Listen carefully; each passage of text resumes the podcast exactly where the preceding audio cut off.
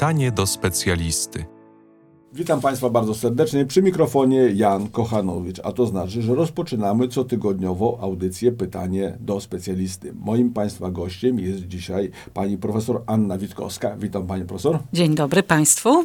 E, pani profesor jest kierownikiem Zakładu Biotechnologii Żywności Uniwersytetu Medycznego w Białymstoku. A to znaczy, że będziemy rozmawiać o jedzeniu, o to, co każdy lubi, budzi to dużo emocji. Aby to wszystko sprawnie poszło w eter, to dba dzisiaj Gabrysia. Ona myślę, że też e, z chęcią posłucha, co możemy jeść, czego nie możemy.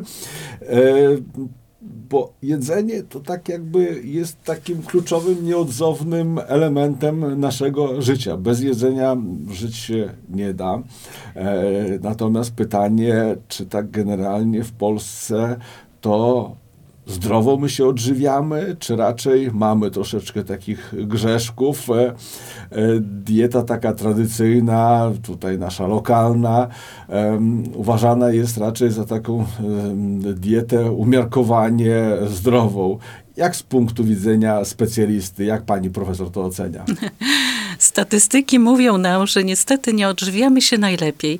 E, badania, które były prowadzone w Polsce, badania przekrojowe, na przykład badanie WOBASZ, e, mówi nam, że nasza dieta jest taka troszeczkę może monotonna, że brakuje w niej niektórych składników, e, zwłaszcza istotnych z punktu widzenia funkcjonowania, prawidłowego funkcjonowania naszego ciała. No i co za tym idzie, jeśli nie przestrzegamy diety, jeśli nasz tryb życia jest taki, że zbyt mało jest aktywności fizycznej, palimy papierosy, y, w naszej diecie y, jest dużo takich produktów żywnościowych, które wpływają na powstawanie miażdżycy, no to niestety mm, często właśnie w wieku średnim czy w wieku późniejszym może do nas, u nas y, dojść do chorób układu krążenia. To mogą być różne schorzenia, y, między innymi zawał serca, prawda, y, udar mózgu, czy też choroby naczyń krwionośnych i mm, tutaj w przypadku właśnie schorzeń układu krążenia od lat mówi się Polakom, że należałoby nieco zwiększyć aktywność fizyczną, czy zmienić dietę, ale My ciągle jesteśmy przyzwyczajeni niestety do e, tego, co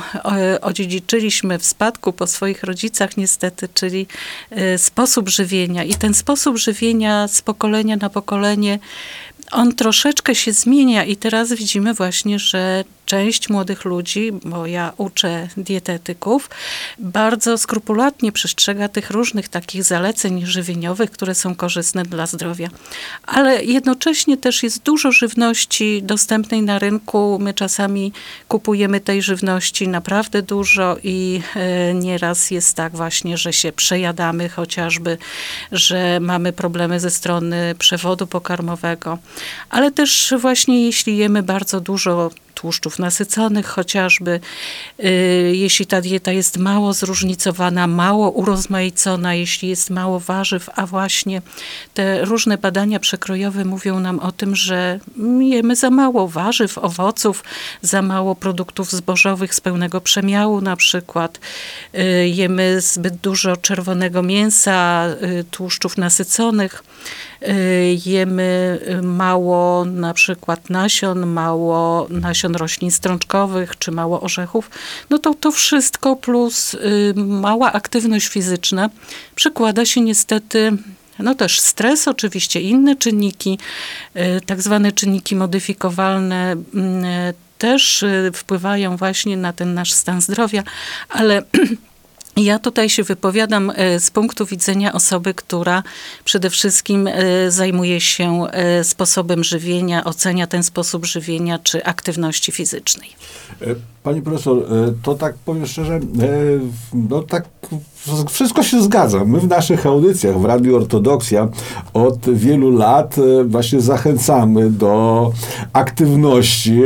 Nawet mówimy o recepcie na ruch, że to jest i też o diecie, o tym, żebyśmy no, te produkty takie ciężkie, tłuste porzuci, porzucili z naszej diety, ponieważ to może to nie daje takiego spektakularnego efektu. To nie jest tak, że jeśli ja tydzień będę już na, na diecie warzywnej i wprowadzę warzywa, to od razu poczuję ulgę proces jakby naszego zdrowienia lub naszego chorowania jest rozłożony na lata, na dziesiątki lat.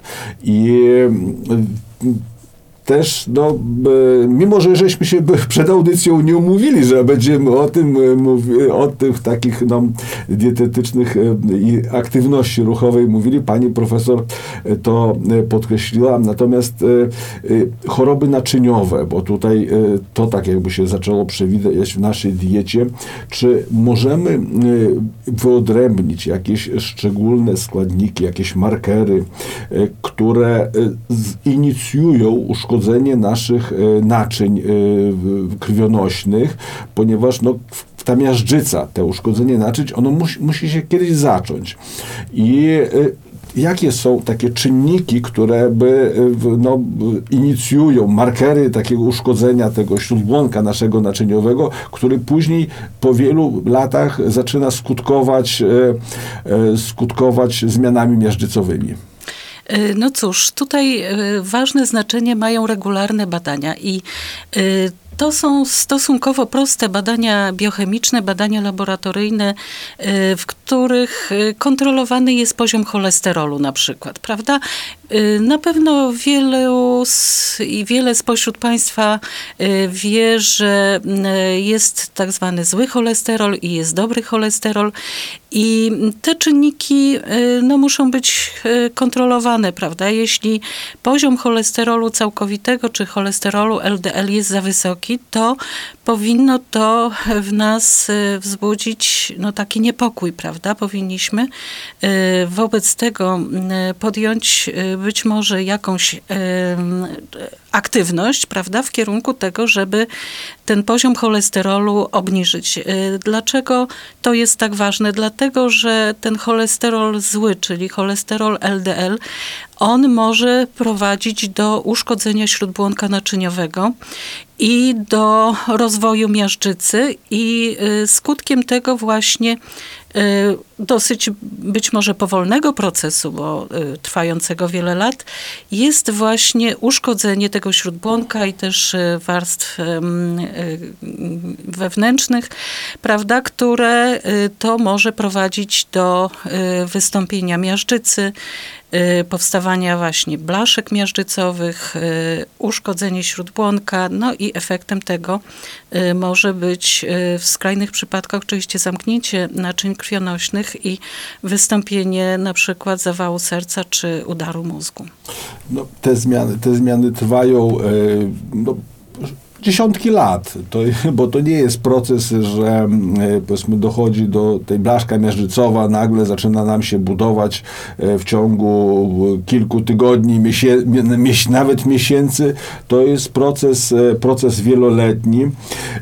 Czy jeśli no, wykonamy, wykonamy badania, czy są jakieś zalecenia dietetyczne, które e, pozwolą nam w sposób niefarmakologiczny, e, bo no, wiadomo, że zawsze możemy um, um, zjeść, zjeść coś e, bardzo tłustego, wziąć leki na obniżenie cholesterolu, tylko że to chyba nie jest e, rozwiąza rozwiązaniem. Raczej powinniśmy dążyć do tego, żeby nasze, nasza dieta była tak z, skonstruowana, abyśmy w sposób naturalny spróbowali najpierw w sposób naturalny obniżyć poziom cholesterolu.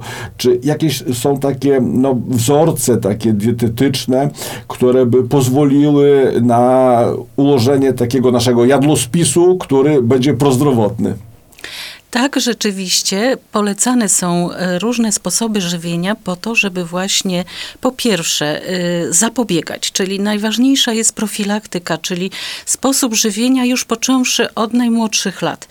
E, a jeśli mówimy o profilaktyce wtórnej, prawda, bo oczywiście ci pacjenci, u których występują choroby układu krążenia, oni też powinni y, zmienić swoją dietę czy swój styl życia. Trzeba się temu po prostu skrupulatnie przyjrzeć. Bardzo często właśnie dobrze zrobi to dietetyk. My kształcimy właśnie na Wydziale Nauk o Zdrowiu dietetyków i oni są przygotowani do tego, żeby służyć pomocą, żeby ocenić y, jadłospis i styl życia właśnie osoby, która się do nich zgłasza. I wtedy na bazie właśnie takiego wywiadu mogą oni takie wskazówki udzielić właśnie y, osobom y, potrzebującym. Natomiast jeśli chodzi o takie zalecenia dotyczące ogólne dla nas Polaków, ale też i populacji światowych być może. To, co ogólnie zaleca się i ta dieta, która właśnie jest w tej chwili jak najbardziej polecana, to jest dieta śródziemnomorska. Y, są też inne systemy dietetyczne, na przykład dieta DASH, chociażby, która jest taką dietą, która można powiedzieć wyszła z laboratoriów, dlatego że jest to dieta, która y, która została opracowana w latach 90. zeszłego wieku, y, po to, żeby właśnie obniżyć czy ustalić czynniki, które stoją właśnie za tym, że za e, obniżeniem ciśnienia e, tętniczego. E, jeśli chodzi o dietę śródziemnomorską, to tak naprawdę to jest sposób żywienia. To nie jest jakiś ustalony system dietetyczny, tylko to jest um, po prostu zebrany, jakby zebrane wiadomości począwszy od lat 70. zeszłego wieku, tutaj y, dr Ansel Keys i y, jego żona Margaret studiowali właśnie sposób żywienia ludzi, którzy mieszkali nad basenem Morza Śródziemnego, prawda? I okazało się, że e, zachorowalność na choroby układu krążenia właśnie na przykład w Grecji, w południowych Włoszech jest znacznie niższa w porównaniu właśnie z innymi populacjami europejskimi. I w związku z tym bardzo przyjrzano się temu sposobowi e, żywienia, stylowi życia e, osób, które właśnie Ansel Keys wziął pod uwagę i stwierdzono kilka takich zasadniczych cech tego stylu życia.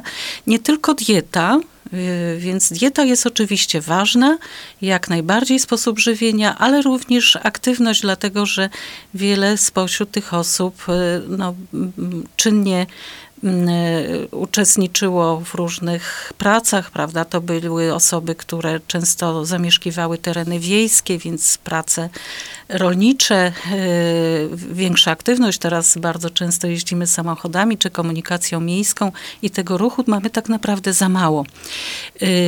I okazywało się właśnie, że te osoby, które miały dużo tej aktywności fizycznej, mówimy oczywiście o mieszkańcach e, z mm, tych krajów, takich jak właśnie Grecja czy południowe Włochy, y, te osoby były po prostu zdrowsze, dłużej żyły. E, tutaj jeszcze dodatkowo takie czynniki mają znaczenie, jak e, chociażby e, spożywanie posiłków razem, prawda? Kontakty z rodziną, więc to wszystko właśnie bardzo istotnie wpływało na zmniejszenie tej zachorowalności. No ale lata mijają, prawda, i okazuje się właśnie, że e, ten e, styl życia jednak troszeczkę się zmienia we Włoszech, w Grecji, prawda, czy też w innych krajach, prawda, które tutaj możemy wziąć pod uwagę jako takie kraje, gdzie ta dieta śródziemnomorska kiedyś była rzeczywiście stosowana jako taki zwyczajowy sposób żywienia, więc teraz to się to niestety na niekorzyść zmienia, prawda? Tak jak i u nas, y, prawda, myśmy jako Polacy więcej kasz na przykład kiedyś jedli, czyli tych produktów często pełnoziarnistych, na przykład kaszę gryczaną. E, natomiast właśnie ten model żywienia niestety zmienia się na bardzo niekorzystny i widzimy, że tych zachorowań na choroby układu krążenia jest niestety dużo, prawda? I mm, czasami właśnie dopiero zagrożenie chorobą, prawda, sprawia, że pacjenci zmieniają swoje nastawienie do życia, swój styl życia.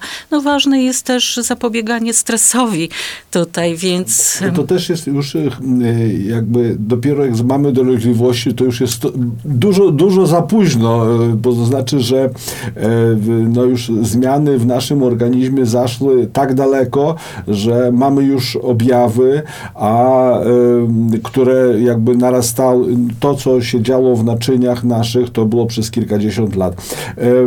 Pani profesor, mam takie pytanie odnośnie tej diety śródziemnomorskiej, bo tak mam zaraz tak przewrotnie trochę zapytam. Owszem, pierwsze, no to zawsze się z tą, z tą, z tą Grecją kojarzą się nam oliwki i oliwa z oliwek. Co takiego jest tam takiego no, prozdrowotnego w tym e, produkcie? Mhm. Oliwa z oliwek jest rzeczywiście takim sztandarowym produktem diety śródziemnomorskiej. W tym sensie, że jak e, mówimy dieta śródziemnomorska, to od razu właśnie nasuwa się nam myśl ta oliwa. Yy, mieszkańcy terenów śródziemnomorskich nie wybrali sobie tego oleju, po prostu wynikło to z, z zwyczajowego, zwyczajowej uprawy właśnie oliwek i no była to dieta, prawda, która kształtowała się na bazie produktów, które były dostępne. Natomiast to, co znajduje się w oliwkach, to przede wszystkim tłuszcz, który ma korzystne znaczenie y, na śródbłonek naczyniowy, dlatego że w oliwie przede wszystkim znajdują się kwasy tłuszczowe jednonienasycone i te kwasy tłuszczowe, one nie podlegają utlenianiu tak jak to jest w przypadku innych tłuszczów nienasyconych. I okazuje się, że właśnie kwasy tłuszczowe jednonienasycone, że one są w stanie obniżyć właśnie poziom tego niekorzystnego LDL-u. Więc y, y, oliwa z oliwek jak najbardziej, a również y, oliwa z oliwek tak zwana oliwa dziewicza, prawda, nieoczyszczona, bo tam oprócz tych kwasów tłuszczowych jednonienasyconych znajdują się również polifenole, czyli związki o działaniu antyoksydacyjnym. Y, my w Zakładzie Biotechnologii Żywności bardzo wiele czasu do tej pory poświęciliśmy właśnie studiowaniu diety, bo współpracujemy y, z Instytutem Kardiologii w Warszawie, zajmujemy się właśnie mm, badaniami dotyczącymi antyoksydantów. I y, w oliwie z oliwek właśnie są te związki i one zapobiegają z różnym y, zmianom, modyfikacjom y, związanym z utlenianiem między innymi właśnie cholesterolu LDL. Czyli musimy, powinniśmy zwracać uwagę na rodzaj wybieranego tłuszczu. Jeśli jest to oliwa rafinowana, czyli oczyszczona, możemy ją wykorzystywać w sposób uniwersalny, czyli do gotowania, do smażenia, do przyprawiania sałatek. Natomiast jeśli jest to oliwa dziewicza na przykład, czyli taka, która nie jest rafinowana, to możemy tę oliwę wykorzystywać do przyprawiania sałatek.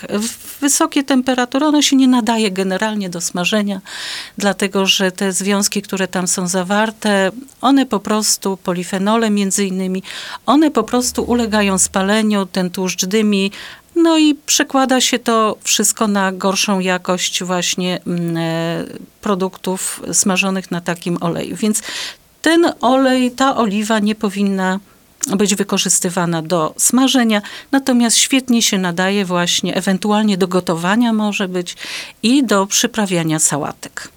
Pani profesor, a w odpowiedzi my mamy olej rzepakowy, no, troszeczkę też e, no, południowe regiony, takie pośrednie pomiędzy Grecją, olej słonecznikowy.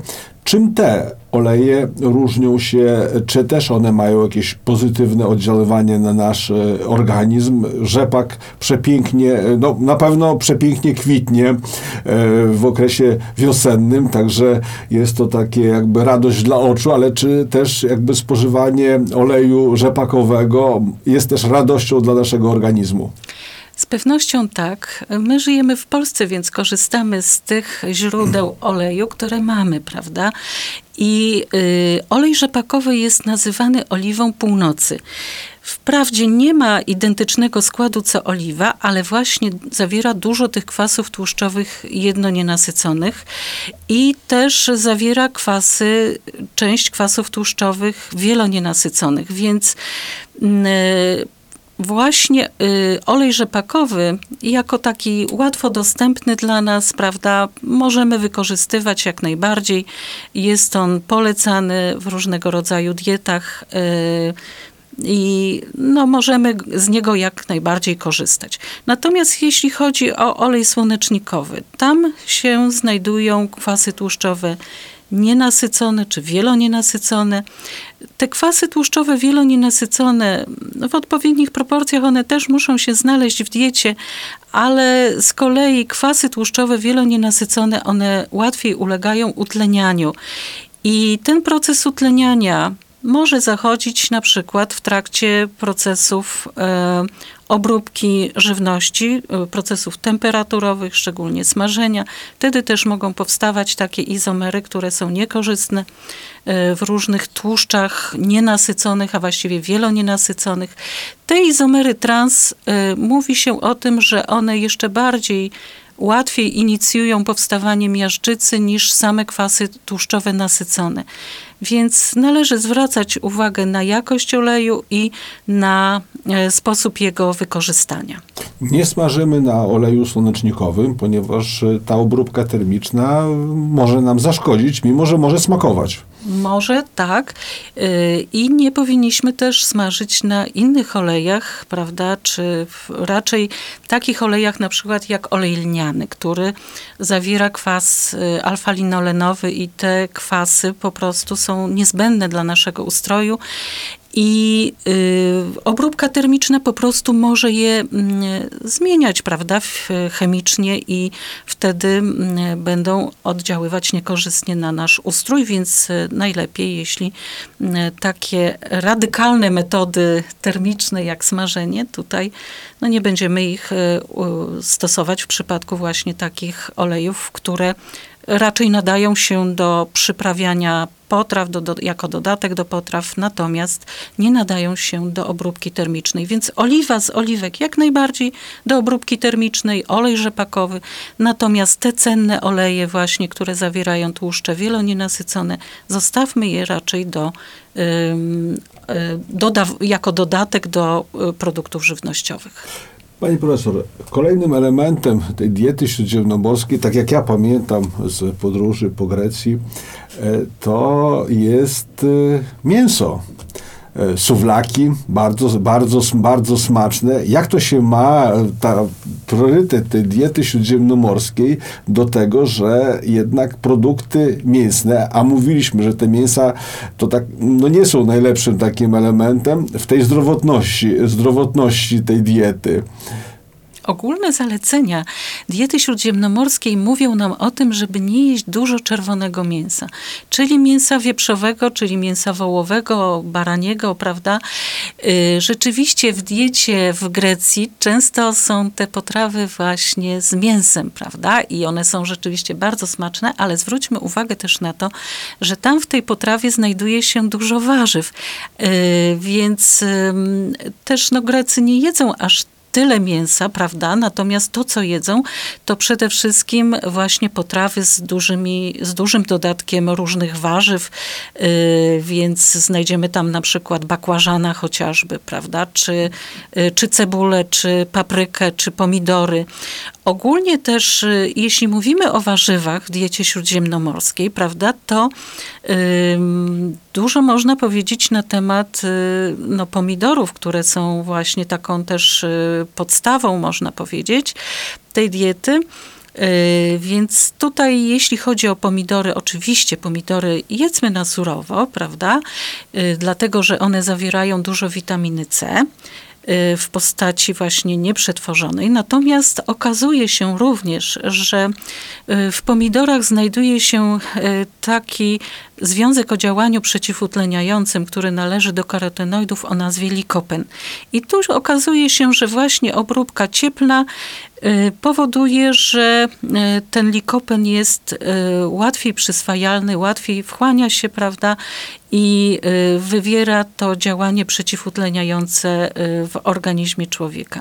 Więc bardzo liczy się nie tylko to, że samo mięso występuje w diecie, czy takie składniki, które może nie zawsze korzystnie działają, ale też co im tak naprawdę towarzyszy, jakie składniki dodatkowe. Więc tutaj właśnie jest i ta oliwa z oliwek między innymi, ale też wykorzystuje się na przykład różne nasiona, również nasiona roślin strączkowych, których no niestety mało jemy, jeśli mówimy właśnie o diecie polskiej, to mało jest tych nasion roślin strączkowych, a przecież y, częściej były one mm, bardziej powszechne wcześniej, prawda, dawniej.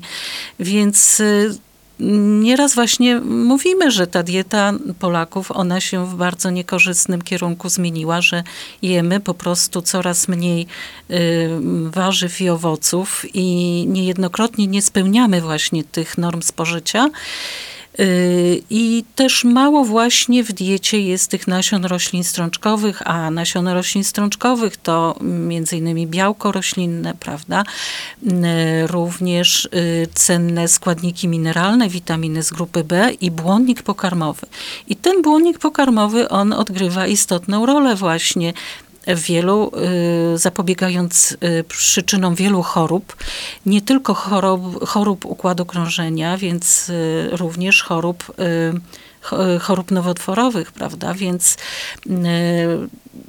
dostarczycielami tego błonnika pokarmowego są takie pokarmy, jak właśnie chociażby produkty zbożowe z pełnego przemiału, warzywa, owoce, nasiona roślin strączkowych, y, orzechy między innymi. Y, więc na te produkty żywnościowe musimy zwracać y, baczną uwagę. Więc powinniśmy, jeśli jemy za dużo, ograniczyć nieco spożycie mięsa, prawda? Możemy zamiast mięsa czerwonego na przykład zastąpić to mięso w diecie chociażby mięsem drobiowym czy, czy rybami.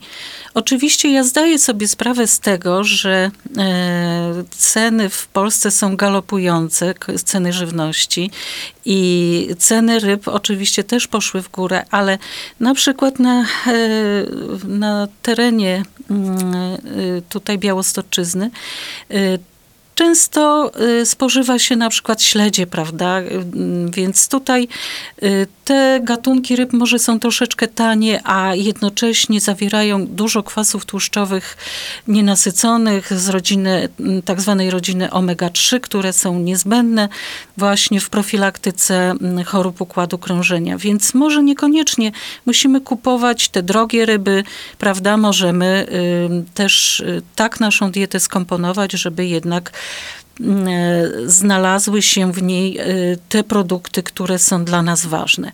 E, również no, mięso z makreli na przykład też jest takim dość dobrym przykładem właśnie produktu żywnościowego, który zawiera kwasy omega-3, więc starajmy się może w miarę możliwości, w miarę możliwości finansowych również włączać te produkty żywnościowe do naszej diety, dlatego że no, celem i celem żywienia jest też przede wszystkim utrzymanie nas w dobrej kondycji fizycznej, również psychicznej, bo oleje rybie właśnie też wpływają na funkcjonowanie naszego układu nerwowego na przykład. E, więc, e, a Polacy też, no z drugiej strony Polacy mało ryb tych jedzą, ogólnie rzecz biorąc. Jakbyśmy sobie porównali do populacji światowych różnych, prawda, to my jemy kilkakrotnie ryb mniej. Na przykład w Europie dużo jedzą ryb Portugalczycy, prawda, czy Norwegowie. My, mm, i to jest, y, to są ilości kilkakrotnie przekraczające właśnie to spożycie, które y, występuje w Polsce. Więc trochę właśnie ryby może ze względu mm, ze względu na cenę, ze względu może na mm, nawyki żywieniowe, E, czerpane z życia rodzinnego, no one jednak nie dominują w, naszym, w naszej diecie. Warto je wprowadzać. Pani, że wspomniała Pani o mm, makreli. makrela to tak wędzona. I teraz ta obróbka o wędzeniu to też jakby dużo negatywnych takich opinii jest. Jak to pogodzić? Czy to jednak tam zdecydować się na tą wędzoną makrelę? Sałatki są przesmaczne. Ja myślę, że w celu takiego zróżnicowania, urozmaicenia diety, od czasu do czasu nikomu nie zaszkodzi, jeśli zjemy makrele. Może nie codziennie, prawda? Bo jednak ten sposób przetwarzania e, wędzenie w dymie powoduje, że z jednej strony y, produkt ulega wysyceniu różnymi związkami, które go konserwują, ale z drugiej strony też te związki y, w nadmiernych ilościach są dla nas niekorzystne. Natomiast y, rzeczywiście ryba jest smaczna i warto ją polecić, ale też y, czasem makrelę można dostać i niewędzoną, prawda, można ją samodzielnie przetwarzać. Natomiast śledzie są takimi właśnie rybami, które, które w różny sposób można przetwarzać. Mm, I mm, one rzeczywiście są bogatym źródłem kwasów y, omega-3, mm, więc y, tutaj należy je y, polecić. Pani profesor, w diecie śródziemnomorskiej nieodzownym elementem posiłków towarzyszącym jest wino, a po posiłku raki. No, alkohol nie należy do jakby takich prozdrowotnych elementów tej diety. Jak ona się, jak to ten dodatek taki całkiem no, smaczny w tej diecie się odnajduje? Y, rzeczywiście, mieszkańcy basenu Morza Śródziemnego y, często spożywali wino, y, ale w umiarkowanych bardzo ilościach. Na ogół wino czerwone, które zawiera dużo związków o działaniu antyoksydacyjnym o nazwie polifenole, a wśród tych polifenoli szczególnie flawonoidy. Niemniej jednak w ostatnich czasach mówi się, że jednak nie należy tak bardzo reklamować na napojów alkoholowych, bo ostatnie dane y, epidemiologiczne mówią nam o tym, że y, no, praktycznie każda dawka alkoholu z kolei może się przekładać na wystąpienie nowotworów. Oczywiście ja mówię tutaj o badaniach statystycznych, prawda? Więc yy, oczywiście no, nie należy z alkoholem tutaj tych, tego alkoholu tak przede wszystkim afirmować, jeśli chodzi o dietę śródziemnomorską. Y, być może, że dobrym rozwiązaniem byłoby na przykład spożywanie różnych soków, które zawierają te same związki, które zawiera czerwone wino, czyli polifenole, czyli soki z winogron, ale też y, na przykład z owoców ciemno zabarwionych, prawda? Y, na przykład chociażby produkty z czarnej porzeczki, które są w Polsce niedoceniane. Więc te polifenole, które tam są zawarte właśnie, no i w czerwonym winie oczywiście, i w różnego rodzaju produktach, mm, które są czerwono, fioletowo, niebiesko zabarwione, produktach owocowych, tam te polifenole są. Y, I są to związki, które y, w no może w dosyć nikłym stopniu wchłaniają się z przewodu pokarmowego jako y, takie związki pochodzące stricte z żywności, ale mikrobiota, która zasiedla y, przewód pokarmowy, powoduje transformację tych cząsteczek y, właśnie polifenoli i one łatwiej właśnie wchłaniane są z przewodu pokarmowego i większa ich ilość występuje w krwiobiegu. Polifenole są takimi związkami, które z punktu widzenia budowy chemicznej, one w łatwy sposób mogą inaktywować e, wolne rodniki, e, czy też inne reaktywne formy tlenu, które produkowane są w naszym ustroju i nadmiar tych reaktywnych form tlenu może powodować po prostu uszkodzenia, modyfikację właśnie tego cholesterolu LDL i przyspieszać proces, procesy miażdżycowe. I tutaj właśnie różnego rodzaju antyoksydanty mogą równoważyć jakby ilość tych e, wolnych rodników, które powstają w naszym ustroju. A wolne rodniki powstają czy reaktywne formy tlena, wśród których właśnie są te wolne rodniki, powstają naturalnie w ustroju człowieka w procesach oddychania komórkowego i one są neutralizowane poprzez związki, które występują endogennie. To są najprzeróżniejsze związki naszego organizmu, na przykład glutation chociażby, albumina i wiele, wiele innych. Natomiast oczywiście związki o charakterze antyoksydacyjnym możemy dostarczać z dietą, więc tak jak tutaj mówimy na przykład właśnie o owocach, prawda, które zawierają dużo polifenoli, yy, Część właśnie tych polifenoli, tak jak wspomniałam, y, ulega modyfikacji y, poprzez mikrobiotę i wchłania się z przewodu pokarmowego i one mogą dodatkowo wspierać naszą ochronę antyoksydacyjną y, w ustroju i zapobiegać właśnie tym niekorzystnym modyfikacjom różnym modyfikacjom i cholesterolu i mogą zapobiegać na przykład utlenianiu y, DNA chociażby, prawda, czy jakichś białek ustrojowych, enzymów. Y, w związku z tym właśnie powinniśmy y, wspomagać tę y, obronę y, antyoksydacyjną ustroju, tą endogenną, poprzez dostarczanie związków egzogennych, czyli właśnie tych związków, które dostarczane są z dietą. I powinniśmy dostarczać je właśnie z dietą, nie z jakimiś na przykład suplementami, prawda? Mm, tylko powinniśmy zadbać o być może poprawę y, naszego sposobu odżywiania. Bo to jest takie proste, że łykamy tabletkę z suplementem i mamy poczucie, że żeśmy naszemu organizmowi zafundo, zafundowali przepiękną terapię, y, natomiast to nie pozostaje, że jest to jednak e, sztuczność. Na początku naszej rozmowy y, pani profesor, jak mówiliśmy o diecie śródziemnomorskiej, y, padło takie sformułowanie dieta DASH. Czy jest, y, no, dla mnie jest to obce, więc poprosiłbym, myślę, że też i Gabrysia z chęcią posłucha i nasi słuchacze o diecie DASH. Co to takiego jest? Bo dotychczas nie spotkałem się z tym określeniem. Y, jak wspomniałam na początku, ta dieta została opracowana przez ośrodki naukowe, pięć ośrodków naukowych w Stanach Zjednoczonych w latach 1993-97 i rzeczywiście obrazuje ona takie podejście naukowe do problemu zapobiegania, leczenia y, między innymi chorób y, układu krążenia, bo okazało się, że ta dieta DASH nie tylko w chorobach układu krążenia ma znaczenie, ale później się okazało, że na przykład może zapobiegać Y, kamicy,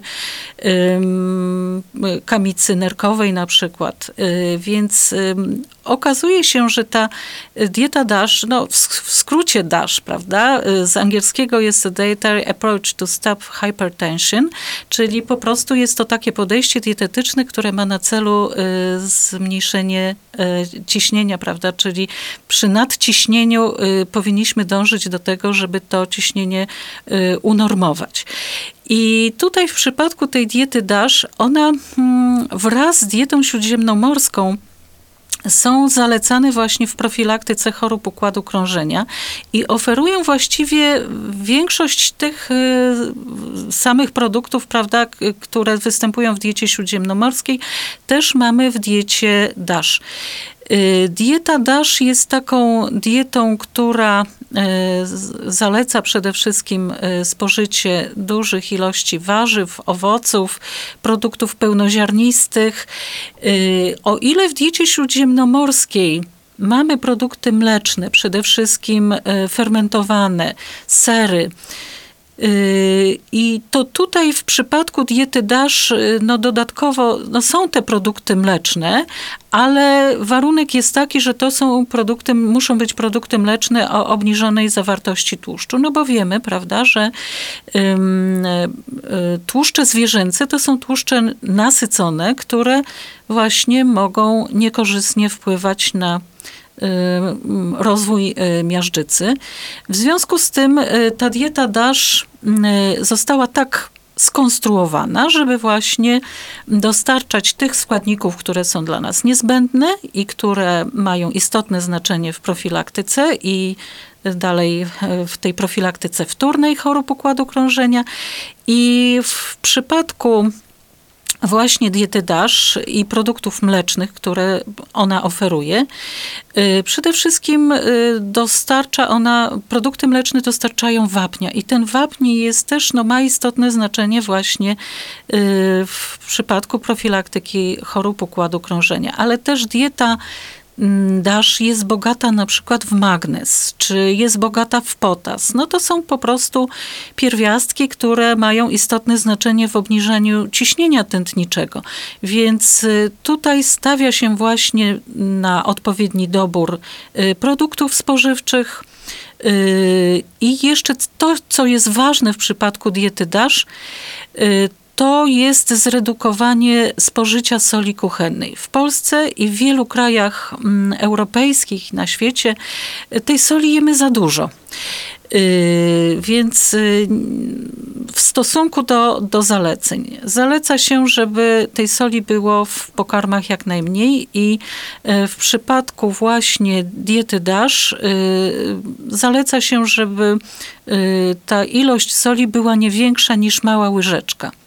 Jest jeszcze dieta e, dash sodium, czyli jeszcze dodatkowo no, badacze amerykańscy skupili się właśnie na tym, żeby jeszcze dalej obniżać to ciśnienie tętnicze, bo zastosowali oczywiście tę swoją dietę DASH w praktyce. Na dużych grupach e, populacyjnych i okazywało się właśnie, że Y, bardzo, bardzo fajnie się wstrzelili właśnie w to, co mm, było tą potrzebą właśnie zredukowania tej, y, tego ciśnienia tętniczego. Y, więc była to rzeczywiście dobrze zaplanowana dieta, właściwie system dietetyczny, ale badacze ze Stanów Zjednoczonych poszli jeszcze dalej i zaczęli jeszcze bardziej ograniczać to spożycie soli i sprawdzać, jak to się dalej będzie przekładało na ciśnienie tętnicze. E, więc y, tutaj jeszcze bardziej zredukowano ten poziom sodu do 2 trzecich łyżeczki soli dziennie. No i okazało się, że o ile dasz y, obniżał ciśnienie tętnicze średnio oczywiście, ciśnienie skurczowe o 11 mm słupa rtęci, to to dieta DASH jeszcze dodatkowo obniżała to ciśnienie, więc tutaj no, istotne znaczenie ma zarówno skład diety, zarówno to, co my y, dodajemy jako przyprawy. Możemy zamiast właśnie soli używać różnych przypraw naturalnych, prawda? I też w diecie DASH zwrócono uwagę na spożycie alkoholu na przykład, dlatego że alkohol y, powoduje wzrost ciśnienia tętniczego, więc tutaj tej diecie jest, y, y, no, był to taki warunek stosowania tej diety, że nie spożywano czy ograniczano spożycie alkoholu. Więc ta dieta DASH jest taką modelową dietą, można powiedzieć, również ten śródziemnomorski model odżywiania, prawda? Są też takie diety, które potrafią rzeczywiście cofnąć y, objawy y, miażdżycy i dietą rzeczywiście możemy to zrobić. Natomiast jest to już taka dieta bardziej może restrykcyjna i nie każdy mógłby taką dietę zastosować. To jest dieta ornisza, gdzie tam jest dużo błonnika pokarmowego, produktów właśnie roślinnych, Natomiast właśnie mm, e, okazuje się, że nawet samą dietą jesteśmy w stanie mm, e, wpływać na e, stan naszego ustroju pod względem właśnie zapobiegania chorobom układu krążenia. Pani profesor, cały czas się przywija w naszej rozmowie warzywa, warzywa, warzywa. W naszym strefie klimatycznej e, te warzywa, takie naturalne, no to jest krótki okres sezonu wiosenno-letniego, wczesna jesień. Później e, jesteśmy skazani na produkty szklarniowe z dużą ilością e, chemii, nawozów i oponenci mówią, jak ja mam e, to spożywać, przecież tam więcej jest różnego rodzaju chemii niż czy jakby nie powinniśmy sięgnąć do tych trady, tradycyjnych, naszych zapomnianych produktów, które pozostają nam po tym przepięknym sezonie, sezonie wiosenno, e, wiosenno-letnim na bazie kiszenia. Ależ oczywiście, jak najbardziej. Te techniki były bardzo, od bardzo dawna stosowane przez ludzkość, więc kiszenie jak najbardziej, a szczególnie na przykład kapusty, prawda? Bo y, w polskiej kuchni oczywiście są też ogórki kiszone, y, kisimy ogórki, prawda? Ale pamiętajmy o tym, że podczas kiszenia tam się dużo soli też dodaje, więc to są produkty takie, które wzbogacają naszą dietę, ale y, też zawierają sporą ilość soli. Natomiast w przypadku właśnie kapusty kiszonej y, warto warto rzeczywiście przetwarzać żywność y, w ten sposób, dlatego że mm, ten proces kiszenia powoduje, że zachowaniu ulegają różne cenne składniki. Na przykład y, mm, warzywa kapustne są dobrym źródłem witaminy C, więc kapusta biała, y, teraz mamy na rynku wiele różnych innych odmian kapust, kapusty, prawda? Więc tutaj, czy na przykład brukselka czy, czy, czy, czy brokuły, to są różne produkty kapustne, prawda, które warto je spożywać chociażby ze względu na witaminę C, ale też ze względu na różne substancje takie jak polifenole chociażby, czy związki siarki, prawda, które też wspomagają tę ochronę przeciwutleniającą y, organizmu. Więc kiszenie jak najbardziej jest takim procesem polecanym. Bardzo dobrze proces kiszenia zachowuje witaminę C na przykład, prawda, i w sezonie zimowym możemy właśnie te produkty, które naturalnie zostały, były uprawiane, być może gdzieś tam e, przez kogoś na działce w ogródku. E, i wiemy, że nie dodawaliśmy jakichś e, składników chemicznych, prawda, to jak najbardziej one tutaj są polecane do żywienia.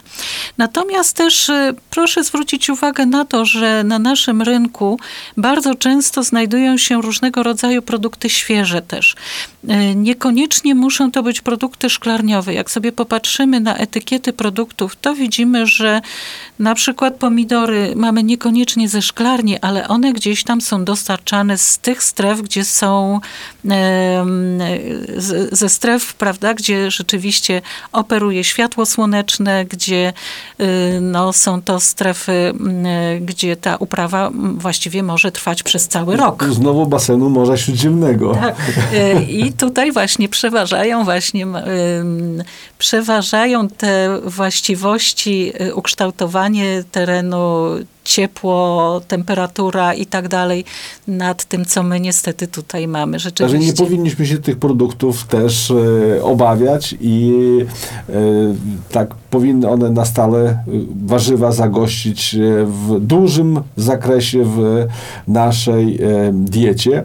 E, też ciekawy wątek pani profesor poruszyła uprawy, samodzielnej uprawy, bo to tak chyba nie dość tego, że mamy taką satysfakcję, że mamy własne produkty, zdrowe produkty, które wiemy jak nawoziliśmy, wiemy jak uprawialiśmy, ale też każdy, kto uprawiał troszeczkę ogródka wie, ile to wymaga aktywności ruchowej, także łączymy, łączymy dwa elementy, e, e, aktywność ruchową z bardzo prozdrowotnym. E, także zachęcamy naszych e, słuchaczy. Mamy okres, e, co prawda, taki średnio zachęcający do pobytu na działce, ale to jest dobry czas, żeby sobie zaplanować już na wiosnę i aktywność naszą rozszerzyć nie tylko o spacery, ale też o uprawę i samodzielne pozyskanie produktów prozdrowotnych. Ja myślę, że to jest świetne połączenie właśnie praca na działce, uprawa własnych warzyw czy własnych, własne owoce. Y, tylko pamiętajmy o tym, żeby w odpowiedni sposób też je nawozić, bo nawozy naturalne to też no nie zawsze przekładają się na zdrowotność tychże właśnie produktów. Musimy odpowiednio te nawozy naturalne też przekompostować na przykład, prawda, żeby nie przesadzić później z ilością azotanów i azotynów w takim produkcie żywnościowym. Zachęcając Państwa do aktywności ruchowej, do zdrowego odżywiania, do uprawy własnych e, e, warzyw, owoców. E, kończymy naszą dzisiejszą audycję, a moim Państwa gościem była pani profesor Anna Witkowska, kierownik Zakładu Biotechnologii Żywności Uniwersytetu Medycznego w Białymstoku. Bardzo dziękuję pani profesor. Dziękuję serdecznie, dziękuję za uwagę. A ja dziękuję Państwu i zapraszam na audycję za tydzień. Do widzenia. Do widzenia.